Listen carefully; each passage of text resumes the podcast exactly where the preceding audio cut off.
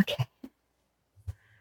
So let's visualize the merit field. Surrounded by all the sentient beings in human form.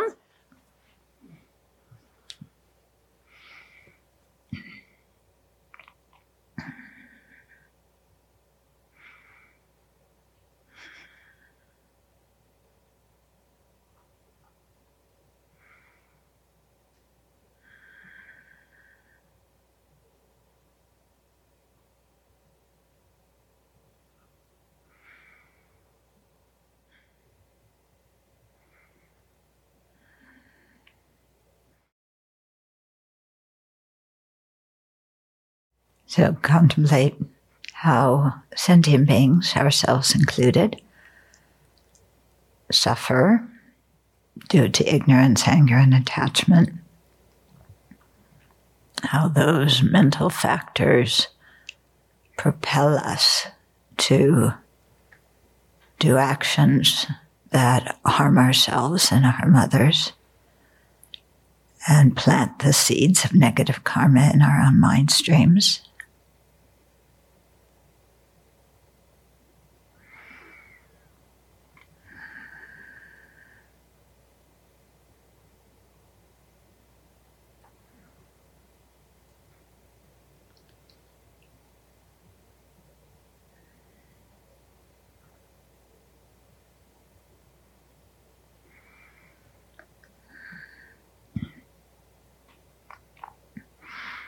And let's make a determination ourselves to do our best to free ourselves of these three poisonous attitudes and to help others do the same.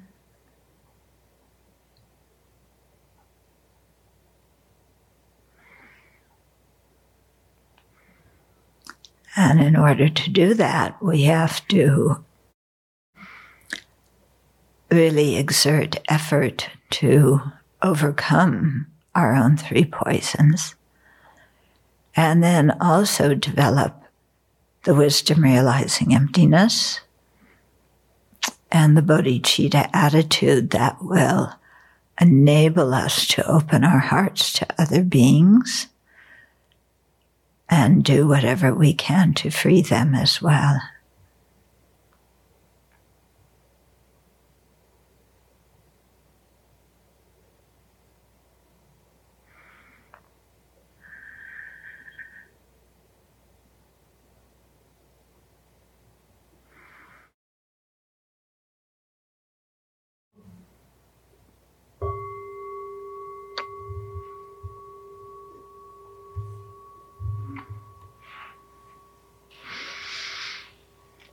So, of course, we have to be aware of how the three poisonous attitudes contaminate and pollute our own mind. But if we just stay focused on how they harm us, yeah, then being attached and then having anger and then not being able to consider other sentient beings and what's happening to them then that happens to us too. We just get focused on my afflictions and my samsara, and I've got to liberate myself. And when our mind is focused like that, then it's very difficult for us to help others uh, be, learn how to be free of samsara. Okay? So that's why we have to really work to f- purify our own mind and generate these good qualities so that we can then use them to be of benefit to other living beings. Okay. And not just stay stuck in my samsara. Okay. And not go to the other extreme of pretending that we aren't in samsara and we're so holy and good we're, when we're going to save everybody when in actual fact, our own minds are a mess. So we don't want to go to either extreme there. Okay? Work on ourselves, be of benefit to others. Okay. So we're on page 212. Mm, almost halfway down. The 12 links produce one rebirth after another without the intercession of an external force, such as a creator deity, a universal mind, or a cosmic substance from, with, from which everything is derived. So we've been talking here about the causes of samsara, you know, and really uh, refuting a lot of the ideas of the non-Buddhists at the at the early in the early days of Buddhism, who thought that Ishvara or Brahma created the world, that there was a, a primal substance out of which everything was created, you know, things like that. Nowadays, there's there's the thought of some cosmic universal mind that we are all a chip out of. Um, yeah, so all these kinds of ideas are, uh, they're based on, they're supported by grasping at inherent existence and looking outward for a cause for what actually occurs due to our own mind. Okay. Saying it's the external, it's the deity that made this happen to me you know, like it's God's will, or everything arose out of the primal substance, kind of like everything was fated and the results already exist in the cause. Okay, that was the Samkhya view, uh, you know. And so these kind of views really, you know, they prevent us from because we're grasping at the wrong things. So we don't really understand the true cause of samsara. And without understanding it, we can't uh, search for the antidotes and can't apply the antidotes. So we can't be liberated. Yeah. So it's really important um, to shift and to learn that the, the causes of our samsara are inside.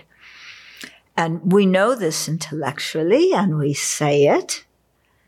But when somebody does something we don't like, we point the finger at them and we say, You're the cause of my suffering. Yeah? So, you know, we know it up here, but here we're out to lunch. So we have to really go over again and again and again, researching this and seeing in our own experience how the internal ignorance you know, grasping inherent existence lies behind the whole mess.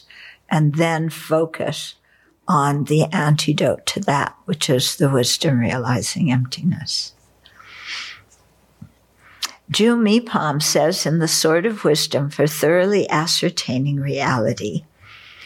Okay. These appearances around us are generated through the process of dependent arising just as a lotus never appears in the sky.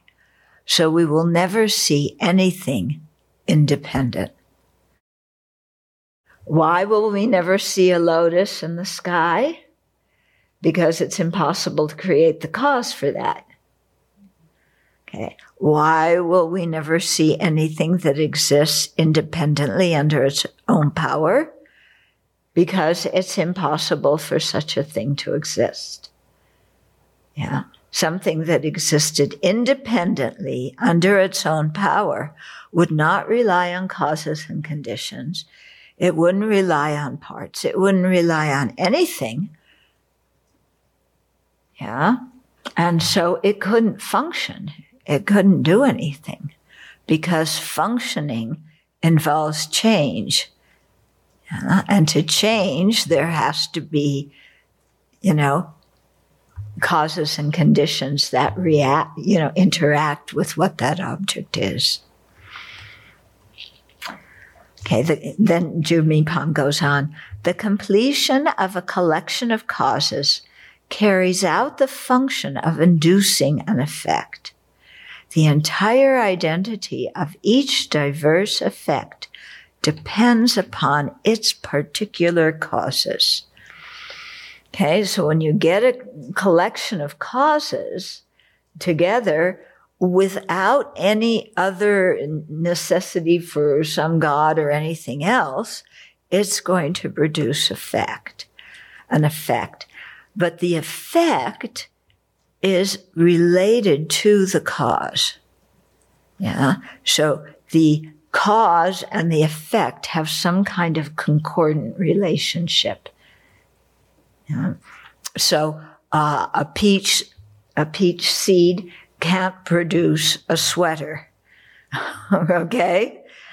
There, there would be, that would be discordant causes and effects.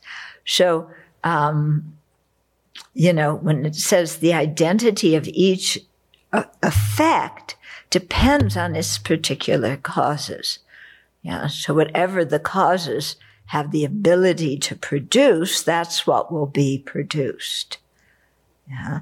So this really uh, is a call to us to search out what are the causes of our misery and what are the causes of our happiness. Yeah.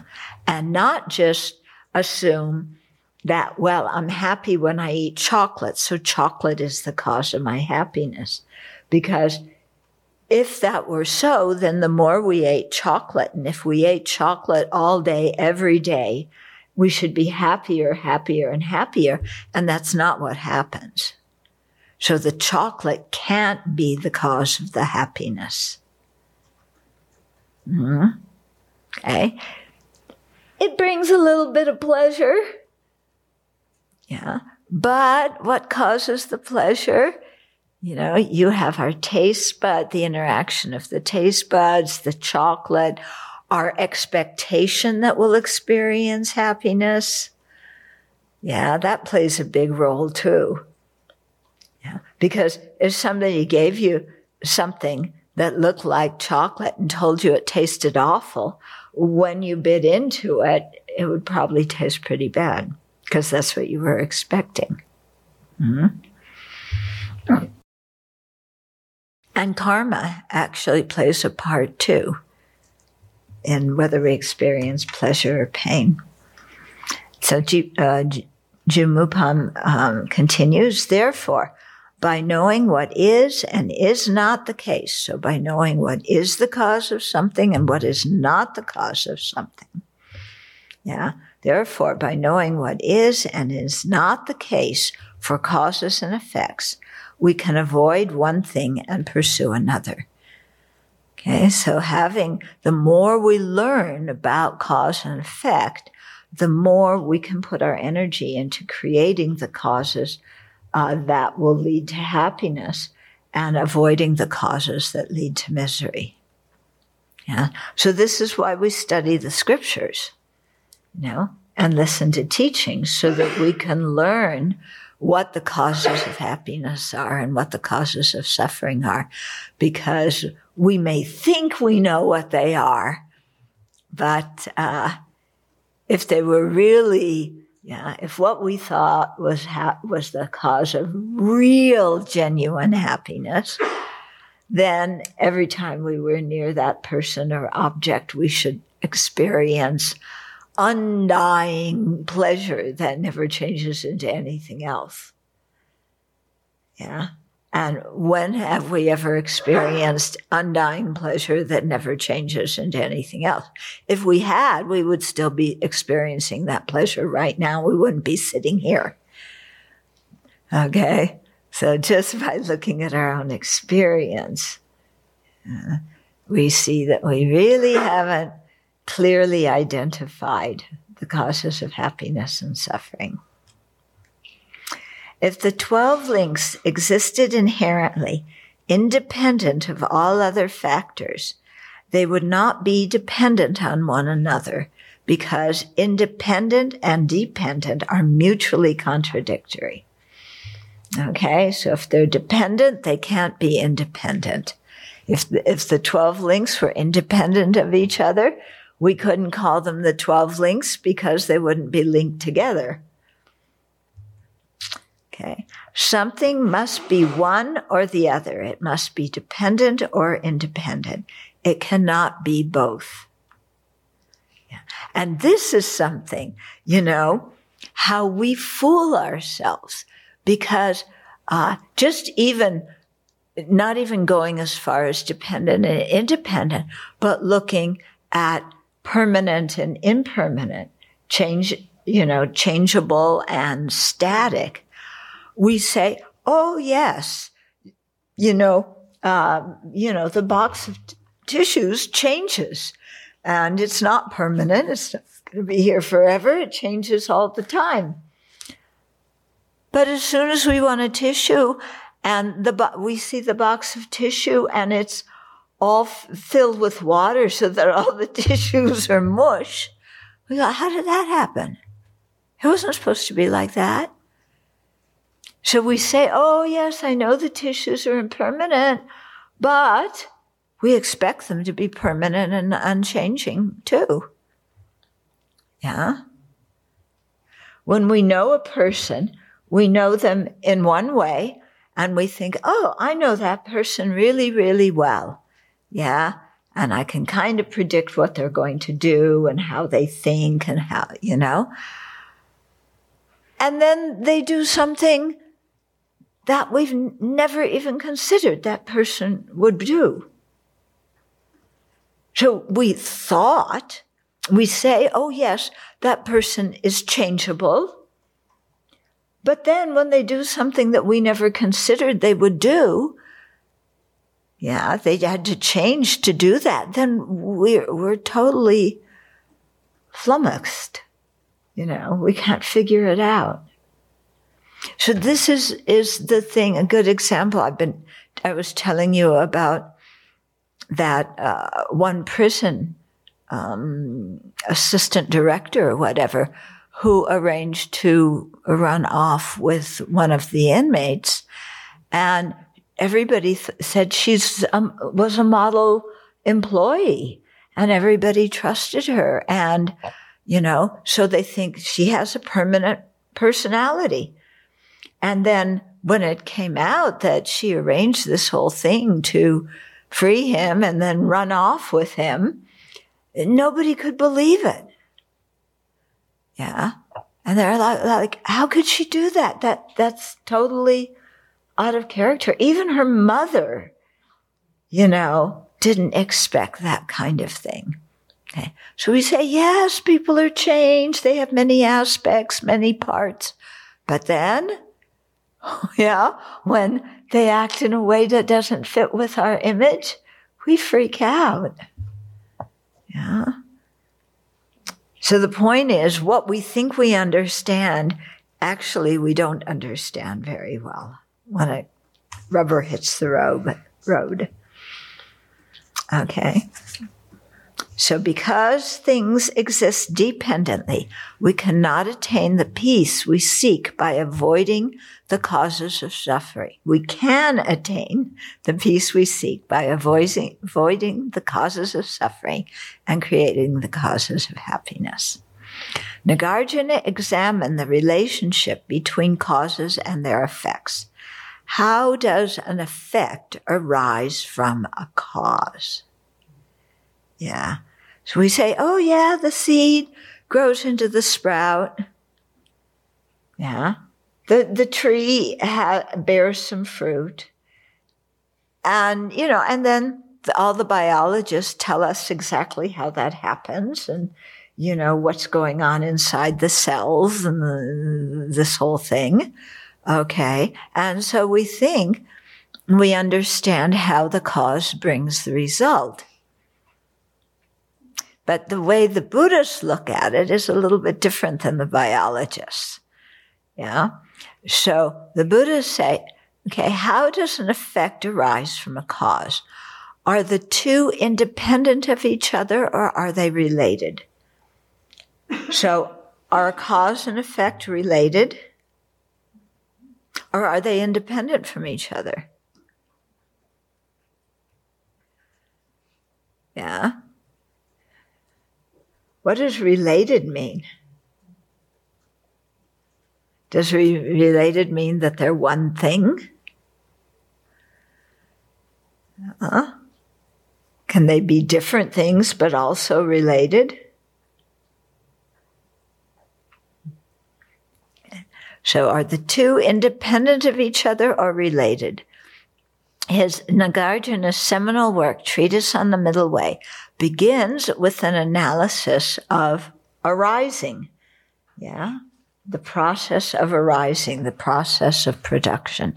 So this uh, famous first verse says, neither from itself, nor from another, nor from both, nor without cause does anything anywhere ever arise.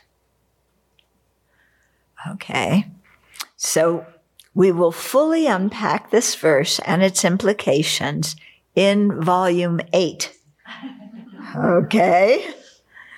Which is, uh, now we're checking the proofs of volume eight and hopefully it will come out in December. Hopefully. Okay. Um, but for now, so we'll, talk about it in depth in volume eight. But for now, we can begin to question how arising the production of an effect by a cause occurs. If it, incur, if it occurs independently, according to Nagarjuna, there are four alternatives. Okay. So if the cause uh, is inherently existent and if the result is un- inherently existent, then there's four possible ways in which a cause could produce a result. So the thing is to test out if they exist inherently. We look at these four possible ways. Yeah.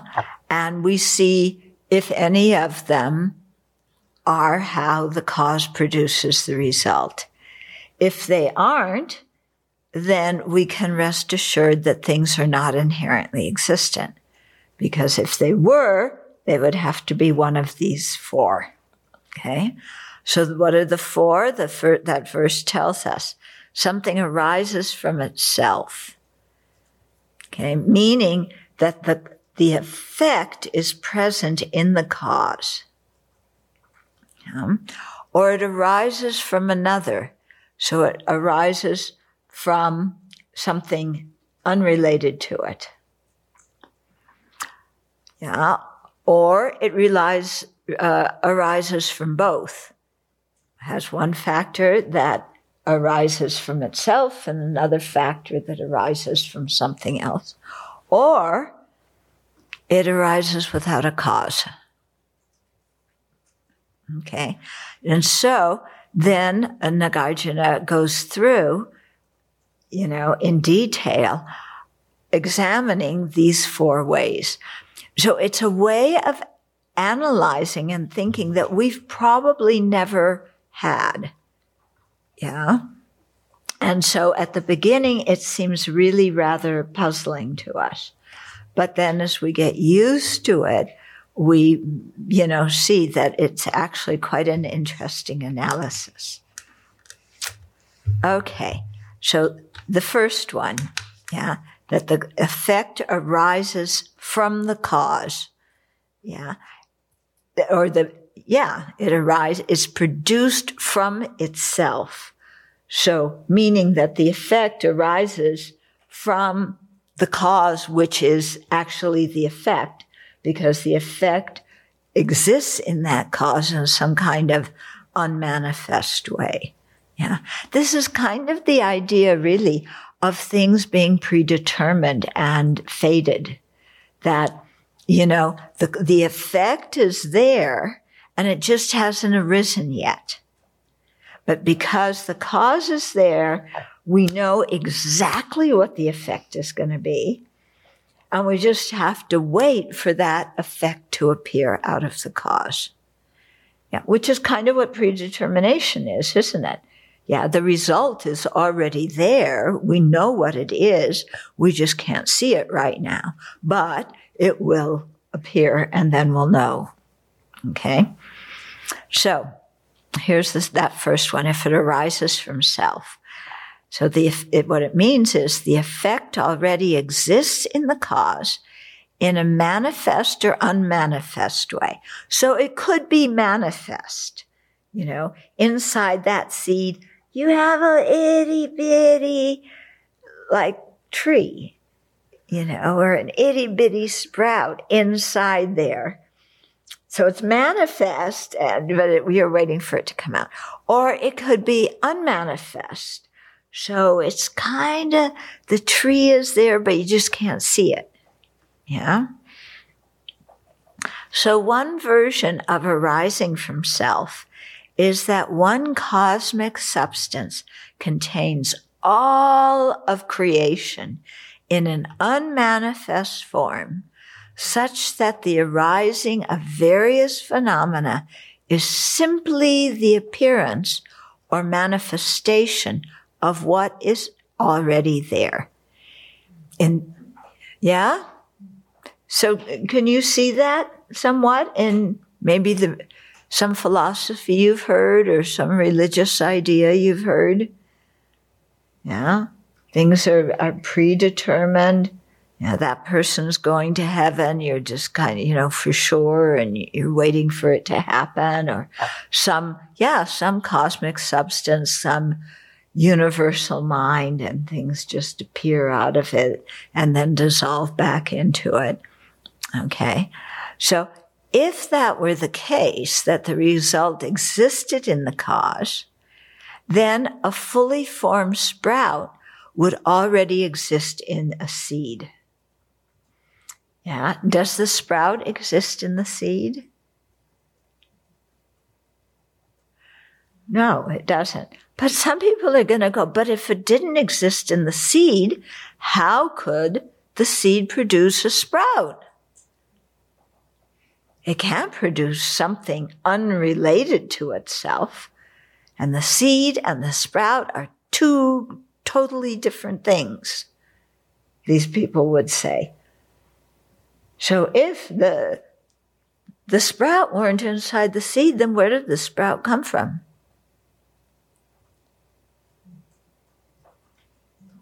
Hmm? So it's interesting. We sometimes say the seed transforms into the sprout. Yeah. So this word transform is quite interesting. I was discussing it with one of my friends one time because when we say the seed transforms into the sprout, we have this idea of here's the seed, and then the seed kind of just changes shape in some way and comes out as the sprout. But when we think like that, it's like we think all the things that were inside the seed are now the same things that are in the sprout. They're just arranged differently. Is that how the, the, the sprout grew from the seed? Uh-uh. But when we say transform, we have that idea. Yeah. It, it isn't an obvious, clear idea, but I don't know about you. When I really look at the, uh, the word transform, I think all the parts are there in one form in the seed, and then they just rearrange and transform into the sprout. As if the sprout contained all the same things that were in the seed. Does it? No. Yeah. It's not just the, the seed rearranging and becoming the sprout. Different things. The, the sprout maybe got watered. It got some heat. So that caused different chemical reactions among the cells in the seed. And then from that, you started getting a sprout. Yeah. But the cells are different in the sprout than they were in the seed. Okay. So sometimes we'll say, uh, we want to, tra- you know, we, we've heard about transforming our emotions. So I'm going to transform my hatred into compassion Can you transform your hatred into compassion? No. Yeah. They're totally different mental factors. What do you think? You're going to take the things of compa- of hatred and somehow go poof and make them, eh, you know, compassion? No, ha- hatred is antipathy towards something. Yeah. Compassion, it has a, a positive feeling towards the object and wanting to help. So when we talk about transforming emotions, we have to have a, a, a, a realistic idea of what that means. Yeah. It's not that we're transforming what a bad emotion into a good one. It suddenly changes entity and character completely. How can we say that karma is definite, as in, you know, a certain um, action leads to a particular result? It sounds like there's some predetermination involved. No. When it says karma is definite, the definite means that it's definite to ripen. And a non virtue will, re- will ripen as suffering, and a virtuous action will ripen as happiness. Yeah. In other words, you can't have discordant things. You can't, if non virtue resulted in virtue, uh, in happiness, you would have, that would be like, uh, you know, a peach pit uh, growing in into a sweater, you know. So they're they're total two discordant things. So when we say definite, it doesn't mean, you know, I hit you, so in the next life you're going to hit me. It doesn't mean definite that way.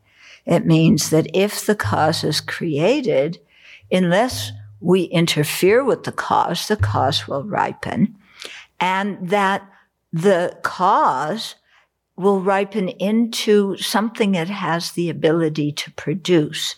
It, you know, non-virtue will has the ability to produce suffering. It doesn't have the ver- the ability to produce happiness. That, no, predetermination would be I hit you this life, so you're not you're going to hit me next life, and that's predetermined. And exactly what I did to you, you're going to do to me. That's predetermination. But the fact that an, uh, a suffering cause produces um, suffering result and a virtuous cause produces a happy result, it just means that peaches grow from peach trees and chili grows from chili seeds. Do, do peaches grow from chili seeds? Why not? Yeah, the, the chili seeds don't have the capacity to produce peaches. So non virtuous actions do not have the capacity to produce happiness. So, this capacity, it sounds kind of inherent. no, you know? it just means, you know, you have something and like what can it become? I mean, when you cook lunch, if, if you put the little spiral macaroni in, in the hot water, are you going to get gazpacho out of that? Why not? Why can't the, the raw, the, the hard curly, um, pasta grow into gazpacho. Because of what we label gazpacho is not that. It's just a matter of labeling. That's part of it. That that if we called it it produced gazpacho, but we called it some other name, then it, it would be if if if the the pasta gave rise to gazpacho, but we, caused, we called the, the gazpacho spaghetti. Would that make it spaghetti? If the person believed it. Really? So if I tell you that you can fly tomorrow and you believe it, you can fly tomorrow? Come on. Depends on how deeply I believe it. You believe it deeply, and we'll check up tomorrow okay. if you can fly. Yeah. Can't you just say that they're unrelated? Like the what? the chili seed and the whatever the other example is, the yeah. tomato or whatever. Yeah, they're just they're, completely unrelated. Yeah. So like you could also say that virtuous causes are completely unrelated to suffering results. Yeah. I mean, they're just unrelated. Some things are unrelated. But it doesn't always produce the same result because yeah. you create virtue, you get angry, and then it doesn't necessarily lead yeah, to so happiness. If, if you plant a seed in the ground and then you pour um, poison all over the ground, then is the seed going to be able to grow? So it's similar. Okay. So it's not a linear relationship hmm? necessarily. There's other mean? factors that can come in and influence. Yes, that's the point. What leads to what? That's yeah. the point. Other factors influence. Yeah. If something could arise from itself, you wouldn't need other factors to influence it and make it arise. Yeah. It could just be poof, magic. But actually, that's being produced without a cause. Yeah, that's actually the fourth one. Okay. Then the second one the effect arises from causes that are inherently other than it. Now, in the verse, it just says, neither from itself nor from another. It doesn't say, neither from itself nor from an inherently existent another. So things do arise from things that are other than them. Okay, the sprout is different than the seed but they are not inherently different. They are not, neither one of them is inherently existent. Yeah, they're related. And because they aren't inherently existent, they arise dependently. And so the seed can produce the sprout. Okay. This is actually the, the second one, disproving that is uh, you know, they go, that one really good. They go into a lot of depth, depth, depth about that one. Okay.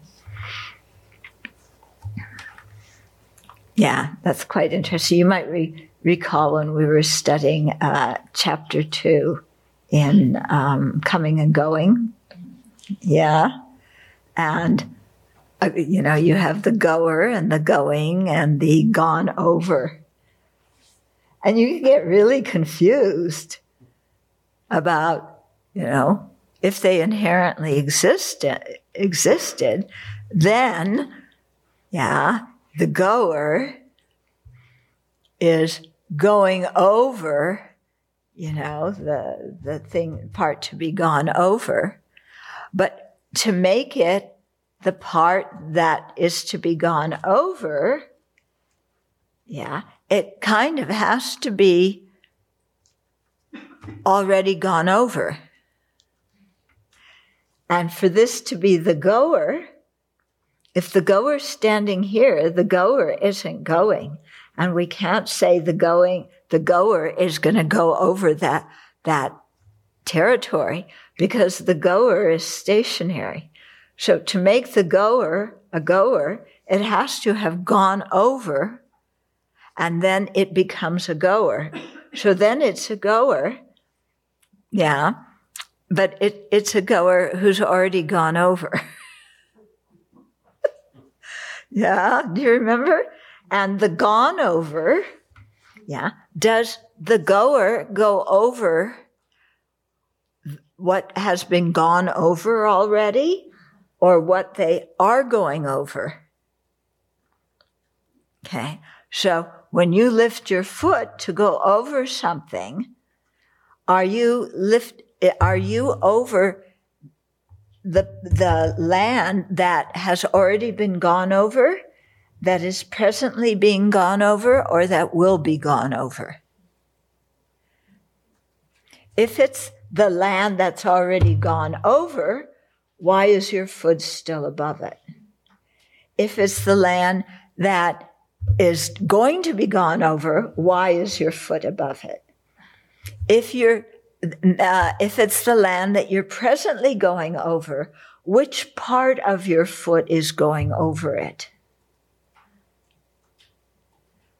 Yeah, the toe is going over it, the heel is going over it. At what time, you know, you, you got to figure out which part of your foot is going over that land. And then what is the moment when that part of the foot is going over? So when is the going actually occurring? And what is it that's actually going? Okay?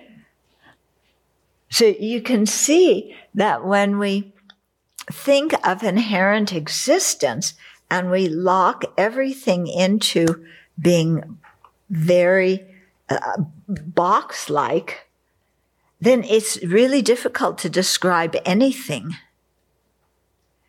Yeah. It's only when we see that words are a conventional tool for communicating that kind of describe something that we all understand mostly, but we sometimes don't understand each other. And what we fight over is the word. What do you call it? Yeah? Okay. So the effect arises from causes that are in, uh, so the other option, the effect arises from causes that are inherently other than it. Okay. So while the seed and the sprout are different, they aren't the same. Yeah. They are not inherently different. They are related as cause and effect. If they were inherently different, then they would have no relationship at all, which would mean that the seed could not produce the sprout. Okay? Asserting that the cause and effect both exist inherently is problematic because a dependent relationship between the two would be impossible. Because inherent existence means it doesn't rely on any other thing. Okay.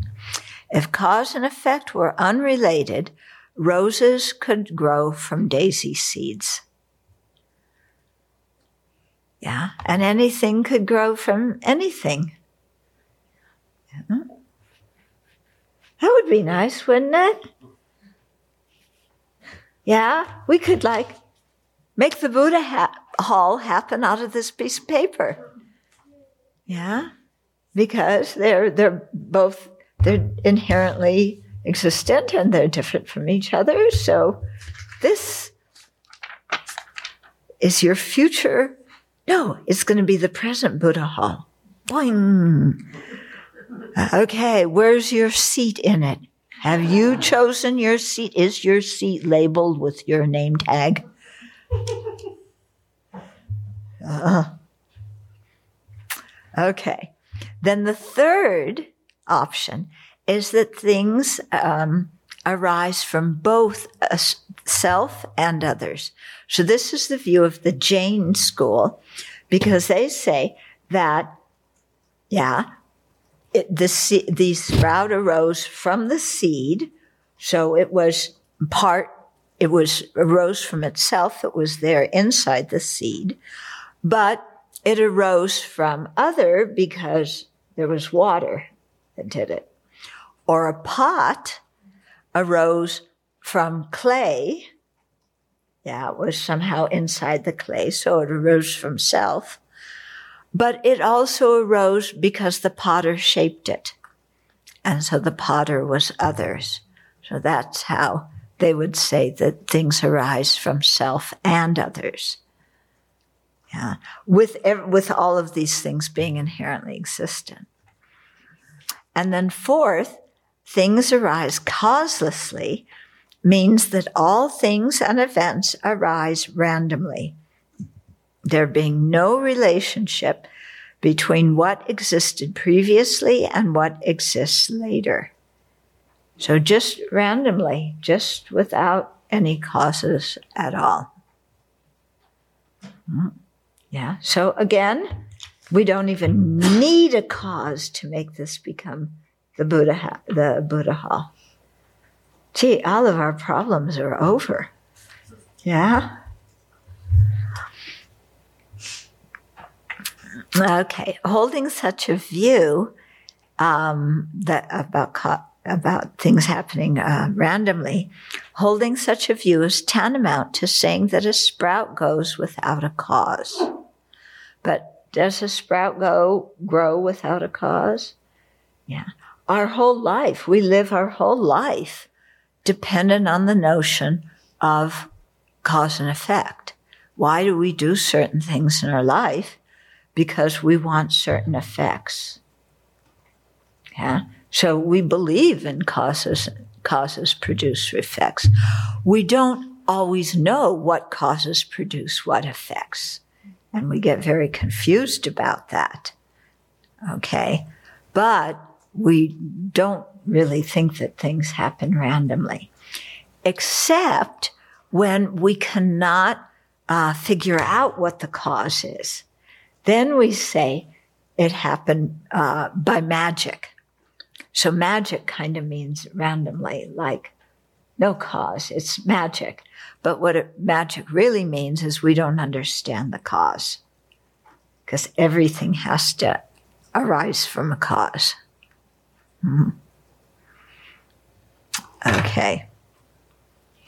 So the text unpacking the reasoning that refutes these four erroneous views and establishes the emptiness of true existence of all phenomena, often uses seeds and sprouts as examples. So when we were studying this with Geshe Zopa, and every morning we would joke that we were going to gardening class, you know, and instead we heard philosophy, but it was all about seeds and sprouts. Hmm. Okay. However, the important issue is how does dukkha arise and how is it ceased? When we wake up in a bad mood, where did our bad mood come from? Did it appear without any cause? Is it someone else's fault? Was it already present in our mind in an unmanifest form? Is it God's will? Or did it arise dependent on its own causes and conditions, in which case it does not exist independently with its own self-enclosed, self-enclosed essence? Okay, so these arguments are all used to refute inherent existence.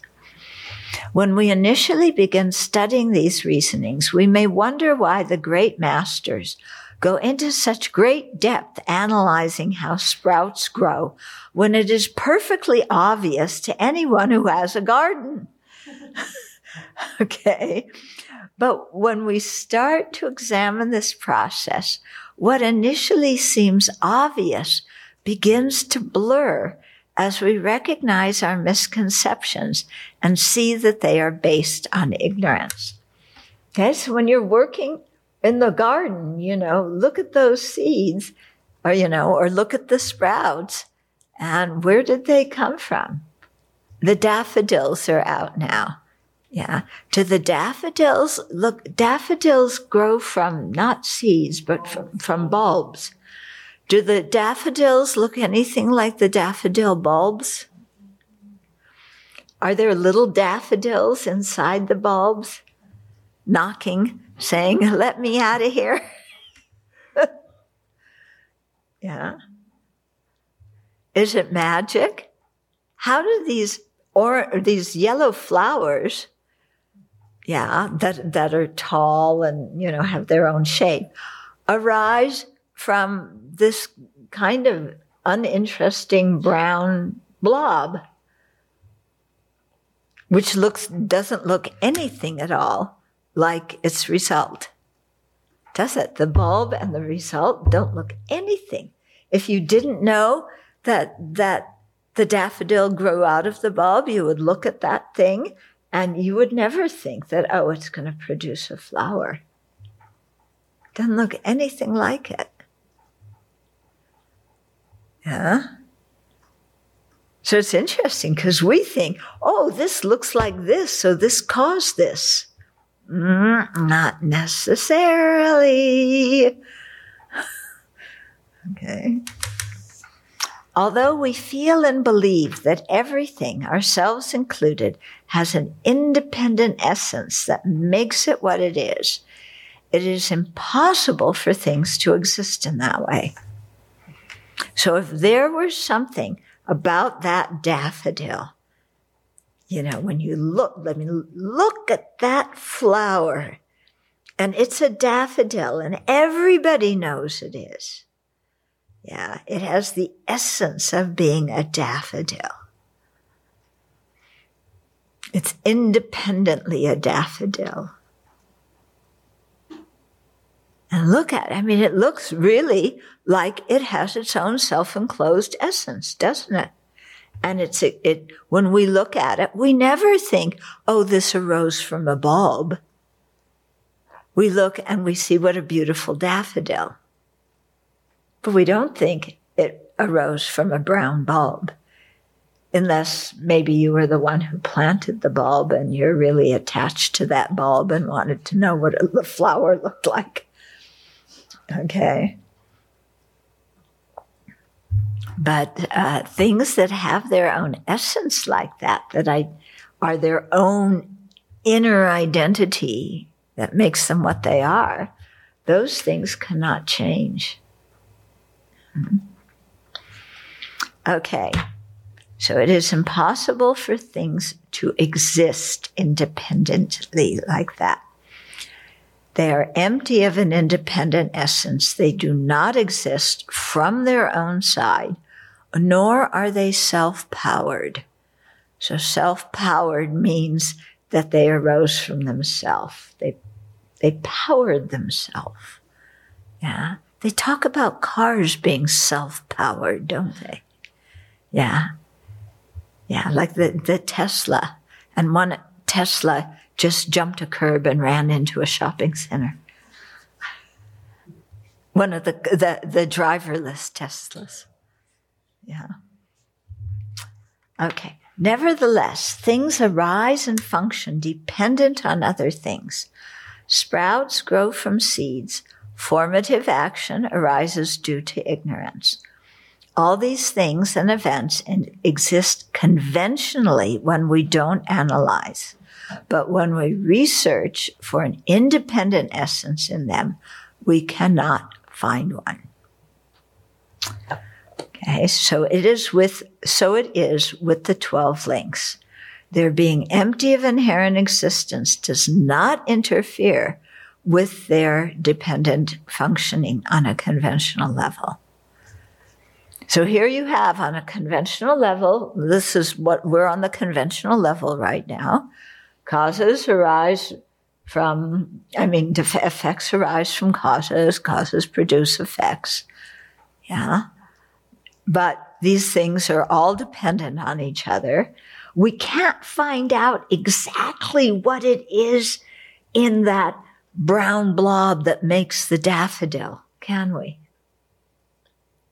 Yeah. What inside that, that thing makes a daffodil.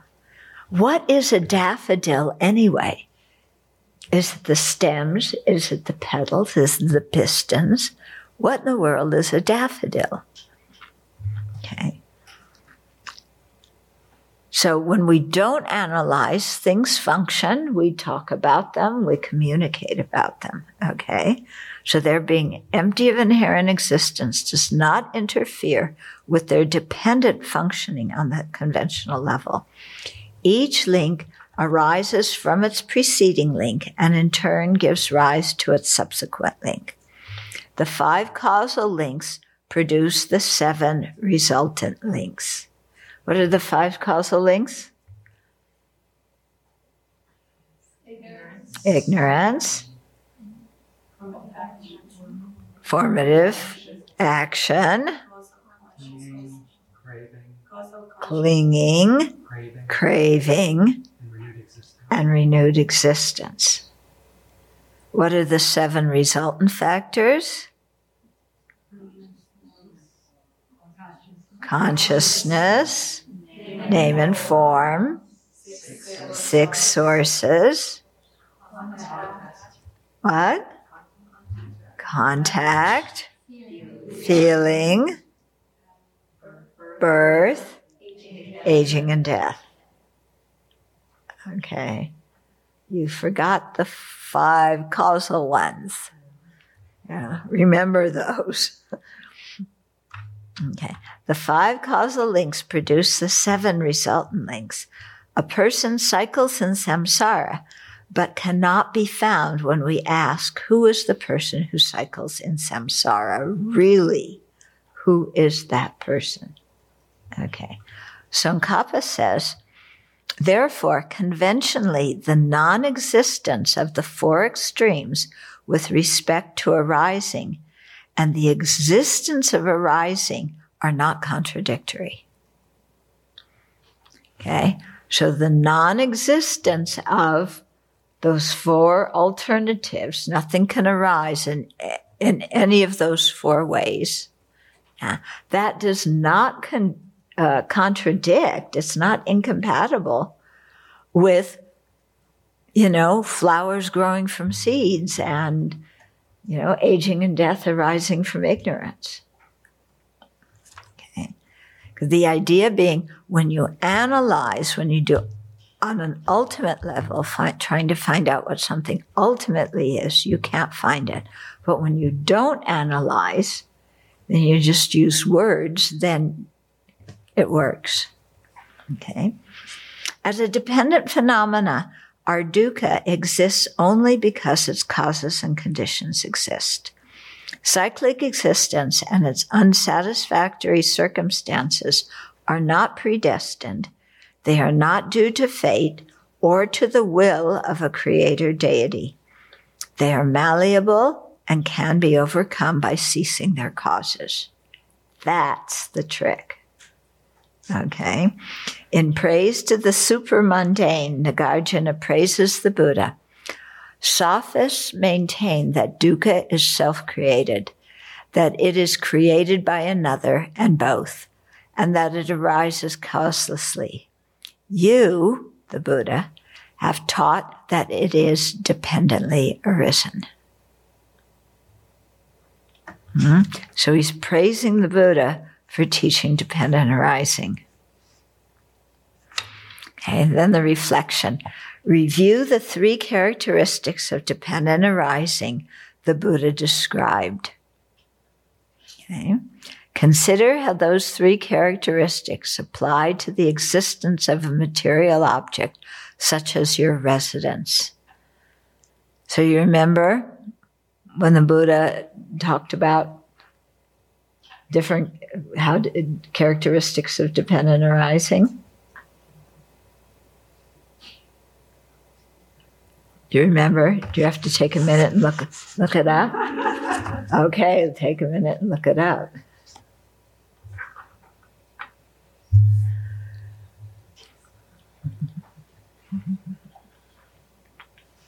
Arising from a deity. Not arising from a deity. That that is is um, one of the characteristics in not arising from a discordant cause or not arising from a permanent cause. Sorry, not arising for, from a permanent cause. And then arising from a concordant cause. Yeah, then not arising from a discordant cause or arising from a concurrent cause. And then the. What? Not arising from a creator. Not arising from a creator? No arising from the divine creator's thoughts. What page are you on? Uh, that's on page 211. 211, right in the middle. Okay. Okay. Yeah. Okay. So, no arising from a divine creator's thoughts. So, that was the one you mentioned before. Arising from multiple impermanent causes. Yeah, so the cause has to be impermanent. And then arising from a, a cause that has the capacity to give rise to that effect. That's a concordant cause. Yeah. It produced, uh, uh, and then, yeah, then in the following paragraph, it, it, uh, gives another way that the Buddha put it. The world didn't come into being as a result of prior intelligence or an external creator. It did not arise from a permanent cause, and it didn't arise from a discordant cause. And then uh, in the rice seedling sutra, it arises from existing effects, from existing causes, and it arises from selfless causes. Yeah. So think some some about that those three. Yeah. So, and the point two was consider how uh, those three characteristics apply to the existence of a material object, such as your residence. Then consider how they apply to the existence of people, yourself, your friends, and your relatives. Do you arrive arise from a creator deity, from a permanent cause, from, you know, what do you arise from? And then review how nothing can arise from a cause that is itself, from something inherently different from itself, from both and without a cause. And that's the end of chapter 8. And so when you meditate on the 12 links, then it's going to lead us to renunciation of the pain of samsara and the aspiration or determination to be free, to attain uh, liberation. And that's the next sentence, uh, the next uh, chapter. Okay.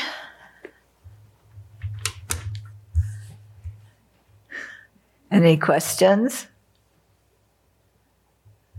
Yeah. Just kind of wanting to back up a little bit to the thing about they describe two kinds of relationship one nature and causal. Mm-hmm. Is that where does like Nagarjuna talk about those two, or where does that? Mm-hmm. I mean, I, I know we learn it in Tibetan Buddhism, but where does it come from? I know we see that the causal thing, Nagarjuna's gone into it late. Yeah the one nature. The one, yeah, the one nature. I don't know if it if it came from Nagarjuna or one of the Abhidhammikas. You know, I'm not sure. Maybe the Buddha may may have used that term. The Buddha didn't often. You know, always, at least in the Pali Canon, go into all sorts of um, debating topics and theory like that. So it may it, maybe it's in one of the Mahayana sutras. I'm not really sure. Yeah, or it could be definitely from, you know, one of the pandits. Yeah, because when you think about things, either things are if either they're related or they're not related, and if they're related, they're either cause and effect, or they're one nature, which means that if one exists at some time or another, the other one has to exist too. You know, that they're not separate from each other and unrelated.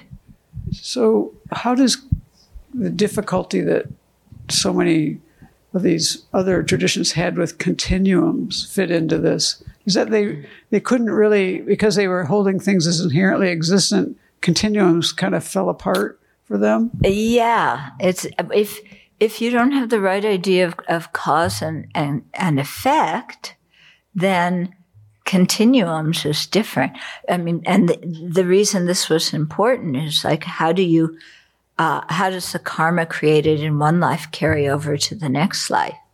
So if each moment of mind were separate and unrelated to the next moment of mind, then when each moment of mind ceased, it wouldn't give rise to the next moment. So all the karma would cease and couldn't be passed on. Yeah. And then that, that's a big problem. Okay.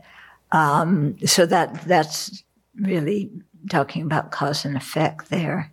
But the one nature comes when we talk about, uh, for example, um, convention, um, veiled truths and ultimate truths are one nature in the sense that any conventionally existent object has an ultimate nature, and that ultimate nature is empty of inherent existence. And those two things cannot, they exist on one object. Yeah. And they're related to each other, and one can't exist without the other. So to me, like, like if you were like back in the day when they were talking about this, if you had like a physics kind of mind or something, you'd be thinking about time and you'd be kind of like, how are these things related? You know, like mm-hmm. if they're mm-hmm. existing at the same time, mm-hmm. how are they related? It kind of answers that question. They're either one nature or they're unrelated, but that's just like in that, well, moment, whatever that is.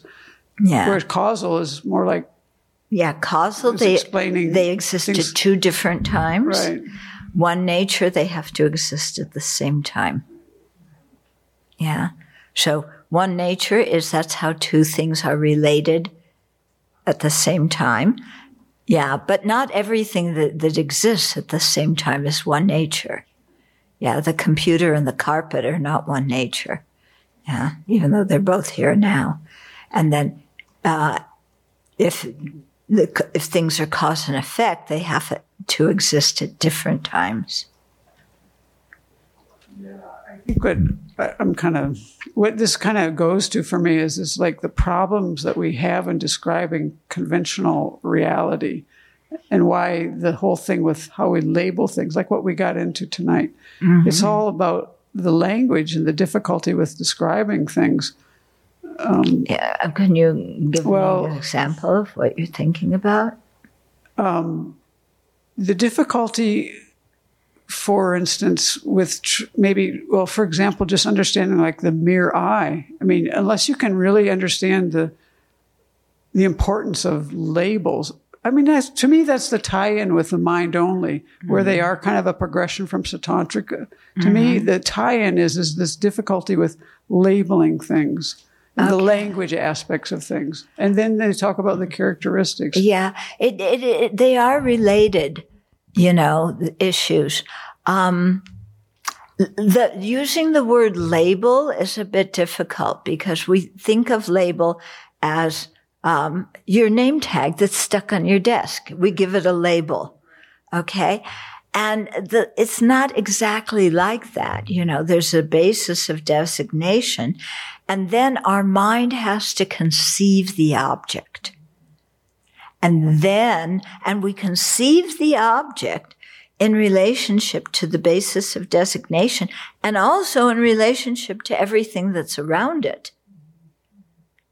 And then, you know, from the conception, we give a, a name, a term, as a shorthand. You're thinking about when we were talking about this earlier is this is why like okay the carpet and the computer are unrelated when you talk about them with those terms but when you talk about them as impermanent phenomena now, they're still unrelated mm. they're both impermanent phenomena but them being both impermanent phenomena does not make them related. They share common characteristics. Okay. And the carpet is one nature with the, with impermanent phenomena. The computer is one nature with impermanent phenomena, but they are not one nature with each other.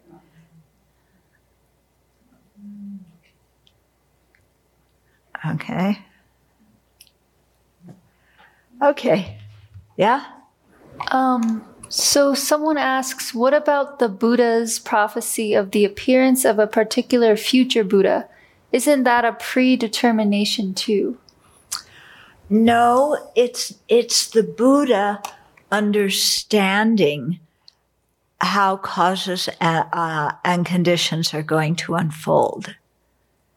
Yeah, and knowing how co- something how it's going to afo- unfold is not the same as making you're making it unfold in that way.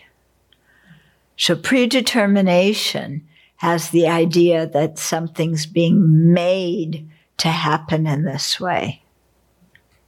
Whereas just saying, you know, the Buddha gives a prediction, it's just saying with his knowledge of what kind of causes produces what kind of effects, this is going to happen.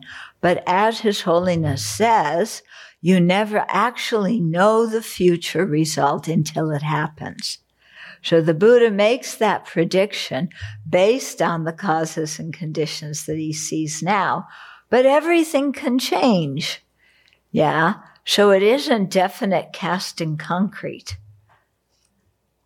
Yeah. You still have to practice. Even the Buddha, you know, predicts 15 eons from now, you are going to arise as Buddha oogie googie, you know, and you, that doesn't mean you just drink tea, tea now and then after 15 e- eons, you know, then woo, I'm Buddha Ikigugi.